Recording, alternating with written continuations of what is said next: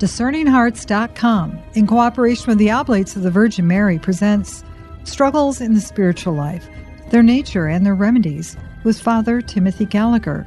Father Gallagher is the author of many best selling books on the theology and spirituality of St. Ignatius of Loyola. He holds the St. Ignatius Chair of Spiritual Formation at St. John Theological Seminary in Denver, Colorado. Struggles in the Spiritual Life, Their Nature and Their Remedies, with Father Timothy Gallagher. I'm your host, Kris McGregor. Welcome back, Father Gallagher.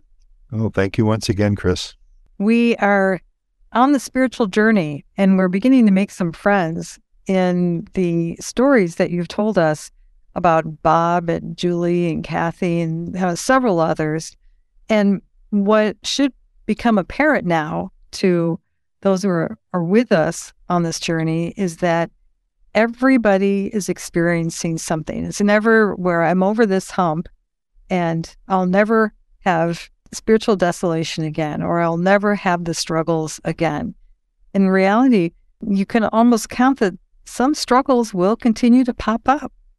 Sure. Yeah, that's just part of well everything human and certainly our spiritual experience as well.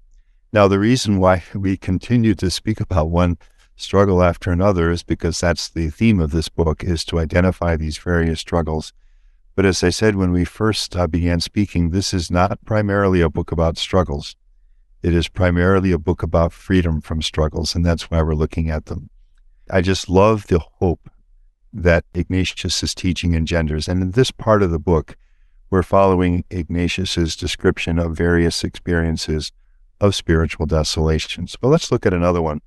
And if I could just add something real quick, I'm sorry to interrupt Father Gallagher, but if I could just, in on that note about hope, they are growing in every single case.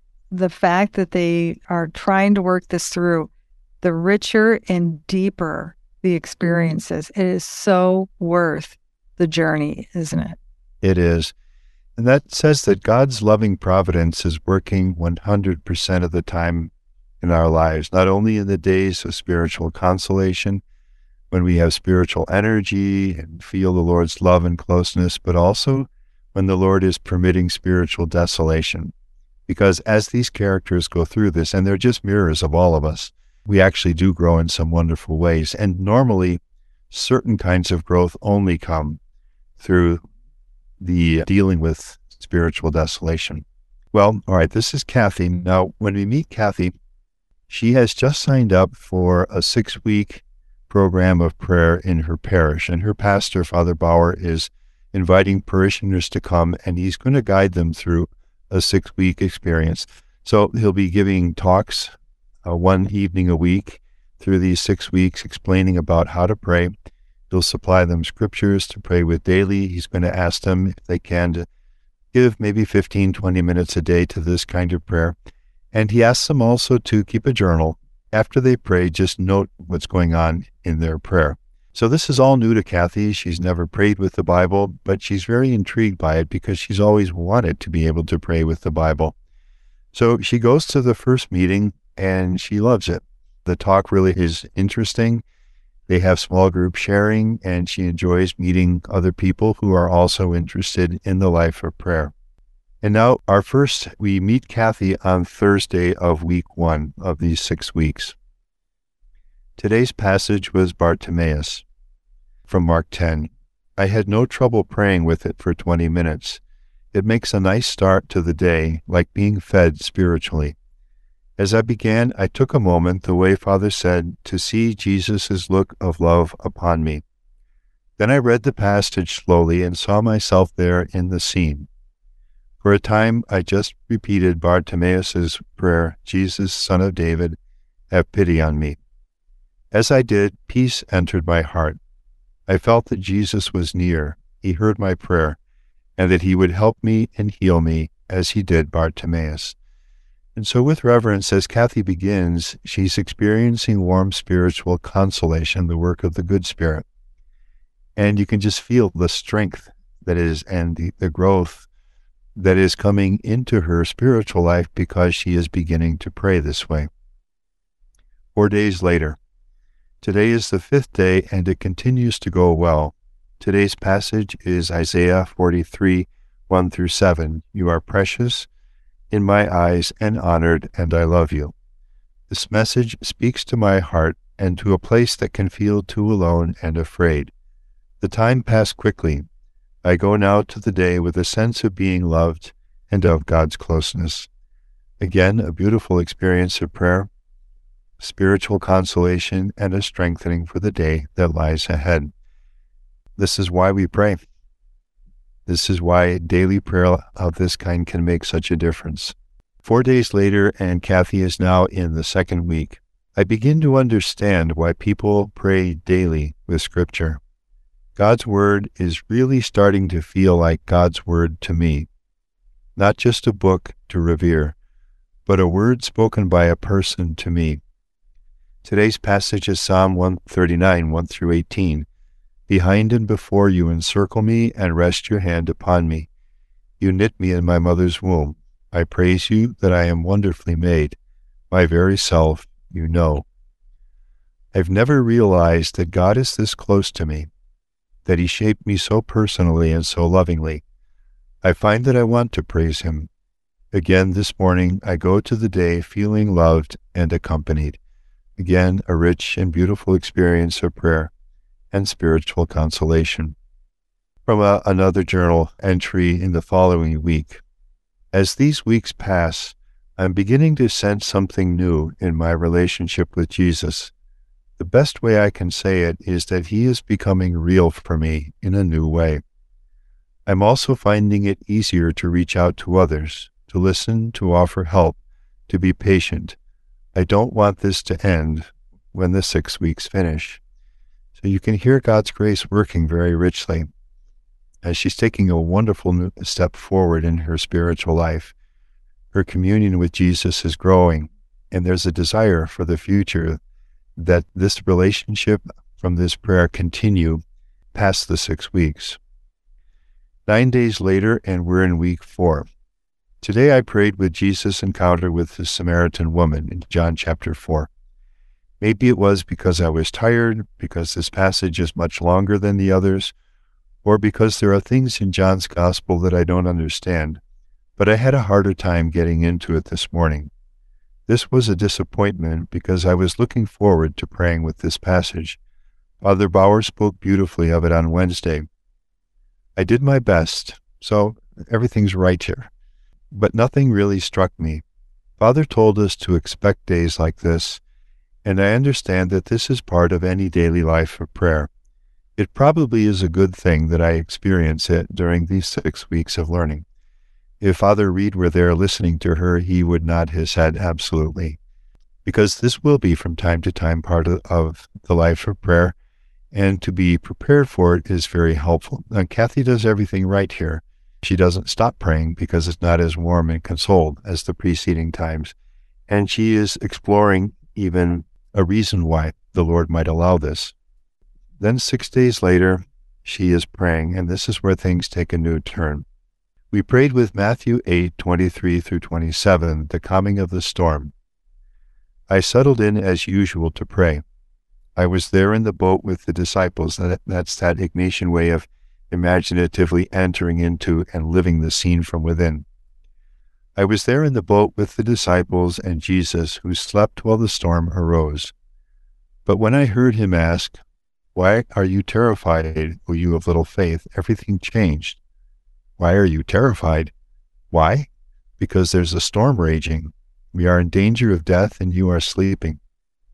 Suddenly, I was back ten years when I had the cancer that meant I'd never have children. I was afraid then, too, and you slept. I grew angry in this prayer in a way I never have before. Why were you terrified? Didn't I have reason to be terrified? Why did you sleep? That's the real question. So something just completely unforeseen has arisen, and obviously something very significant has arisen in Kathy's prayer. A deep place has been touched with an emotion that she could not have foreseen, a sense of anger. The next day now in Kathy's prayer, Yesterday's prayer and questions are still churning in me. Today, the passage was the multiplication of the loaves and fish in Matthew 14. It's all about Jesus' compassion for the crowd, his healings, and his concern for their hunger. None of this spoke to me. As I sit here in my room, I don't feel his compassion. I don't feel his closeness. I don't feel his love. So, with great reverence, because we're in a deep place in Kathy's experience here, obviously she is now experiencing spiritual desolation. There's no warmth of love here, you know, a warm feeling of being loved by God and a warm feeling of being, a, being able to love others. All of that has gone.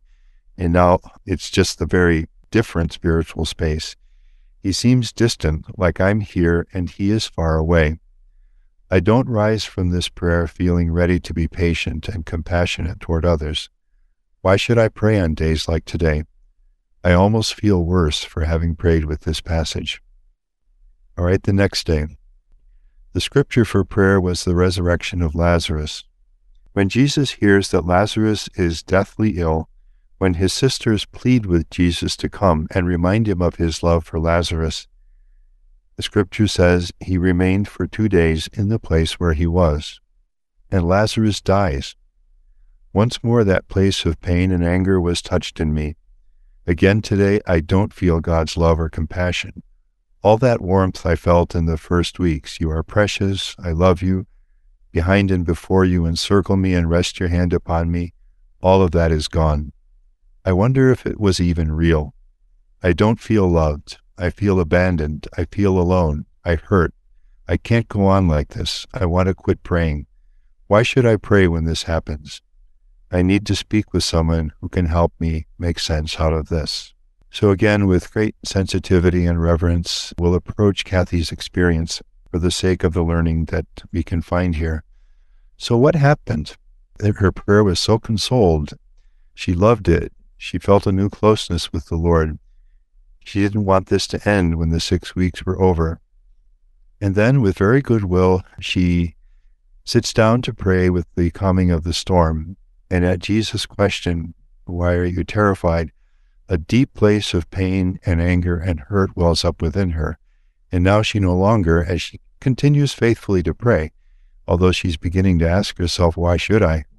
And I just feel worse as I'm doing this. The deep place of pain and anger contained for 10 years is touched, and all of that emotion wells up. And Kathy doesn't know how to understand this. She doesn't know what's going on here. And wisely, she finds herself saying, I really need to speak with someone about this. Kathy, at this point in her prayer, is experiencing yet another form of spiritual desolation, which Ignatius describes as feeling without love, when the soul, he says, feels without love, without charity. And that's very much where Kathy is at this point in her prayer. Any feeling of God's love is completely gone. And she feels even like I'm here and God, you're very distant from me. So, no shame here. And nothing is going wrong here.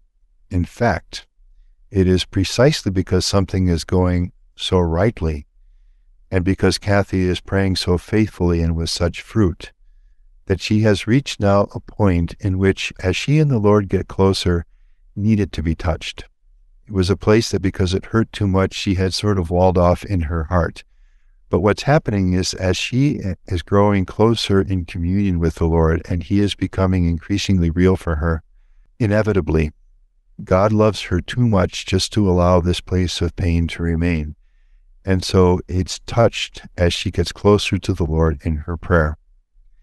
Now, if Kathy doesn't understand this, doesn't talk with anyone, she could conceivably just stop all of this prayer.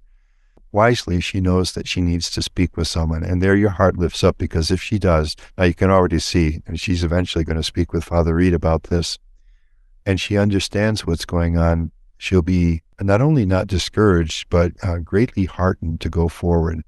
Because what's happening, although it's painful, is really very beautiful. It's the beginning of the possibility of a kind of healing that has not been possible for 10 years. And it is becoming possible because she's praying and because she's praying this way with the Word of God. as you can imagine, we'll be coming back to this in uh, future chapters uh, in the book. Now, I want to make a point here uh, because uh, we've watched Kathy go through joyful times of spiritual consolation and then times of spiritual desolation. And Ignatius understands that this is normal in a well lived spiritual life. There will be times of spiritual consolation, a day, part of a prayer time, a week, months, and there will be times of spiritual desolation, which God will permit from time to time, as He is lovingly doing for Kathy here. Because now there is an opportunity for a healing that before this was not possible. And what Ignatius counsels us to do is to, first of all, just to be serene about that. Any of that sense that it's only me somehow, that nobody else goes through this, it's every one of us. And the more we grow in the spiritual life and the more attuned we are to our spiritual experience, the more we'll be aware of it. You can see Kathy is growing in that way. The journaling is really helping her to get in touch with her spiritual experience. That awareness is uh, is really growing in her. But the more we grow in this, the more we realize it isn't just me, it's everyone. And actually, if this were not happening, that's when Ignatius would want to see what's going on. So if any of us part of this conversation recognize that I do go through times of spiritual consolation and spiritual desolation. That is normal experience in a spiritual life lived in a fallen, yes, but loved and redeemed world. What is important is in time of consolation to remain gratefully open to receive the gift and to remain wisely humble. The problems are not all over. We'll be struggling again, but we'll be stronger and more prepared for it because of the grace given. And in time of spiritual desolation, not to get hopelessly low, as it were, uh, despairingly low somehow, that things are just going badly and that's just the way they are and will be. So, joyfully humble in consolation, firmly trusting in time of spiritual desolation. That's how we go forward in the spiritual life. And the last thing I'll mention is you also see here, at least touched upon, another quality of spiritual desolation. It won't always appear in times of spiritual desolation, but sometimes it will. And this is what I call the sense of irreparable disaster. You know, sometimes in a day of desolation, you'll feel like everything's going badly. My whole spiritual life is all getting undone. It's a mess. Things are just going to keep going this way. It's too late. You've made a mess of things. That whole sense that a disaster that is irreparable and it's not going to change. And emphatically no. Emphatically no. That's just one more of the discouraging lies of the enemy in time of spiritual desolation. If you are going through that spiritual desolation, it may well be precisely because you're growing, because things are going well, and God is inviting you to another kind of growth. The thing about this particular type of desolation that feeling that there you are not loved that there's a lack of love it is acutely painful in some ways because there is it's like a form of grief almost. A love that you thought was there or that you had. Maybe you knew it was there but now it's gone. And you want it back. You want to be whole again because when you're loved you know there's a you want to be with the other. There's a desire to be with them. And when that is taken away from you that desire that ache for wholeness once again it can be really difficult like very much like grief can it father gallagher sure very much and that's the quality of sadness in time of spiritual desolation that will be turning toward very quickly as we continue uh, with these reflections, and probably more felt the closer we have grown to the Lord. But again, if the Lord is permitting that, it's always for reasons of growth. There'll be some kind of purification there, there'll be a healing in one way or another, there'll be a deepened understanding of the spiritual life or prayer, and a deeper rootedness in that, as I say, that blessed humility that or Ignatius is the space that opens us to all, all of God's grace and, and growth in the spiritual life. So certainly the sadness can be there, and we'll watch Ignatius turn quite soon in our reflections directly to that. Any final thoughts for the, the soul that finds themselves being led in their prayer to those very tender epicenters, mm-hmm. the places that have deep, deep sources at their heart? If at all possible, speak with a wise and competent spiritual person. Probably spouses can accompany each other in a beautiful way, you know, in this kind of thing, or a good spiritual friend. We've seen Julie has her friend Emily, who is very richly living the spiritual life. Emily would be the kind of person that a Julie could speak with about these things, but don't be alone with it. And I'll just express a hope that anyone who has been part of this conversation will also be part of the sequel of this uh, when Kathy does meet Father Reed. Thank you so much, Father Gallagher. Thank you, Kris. You've been listening to Struggles in the Spiritual Life Their Nature and Their Remedies with Father Timothy Gallagher. To hear and or to download this conversation along with hundreds of other spiritual formation programs, visit discerninghearts.com or you can find it in the free Discerning Hearts app. You can also view the video of this presentation by visiting the Discerning Hearts YouTube channel. This has been a production of Discerning Hearts. I'm your host, Kris McGregor. We hope that if this has been helpful for you, that you will first pray for our mission, which is to offer authentic and rock solid spiritual formation freely to souls around the world. And if you feel us worthy, please consider a charitable donation which is fully tax deductible to help support our efforts. But most of all, we hope that you will tell a friend about discerninghearts.com and join us next time for Struggles in the Spiritual Life, Their Nature and Their Remedies with Father Timothy Gallagher.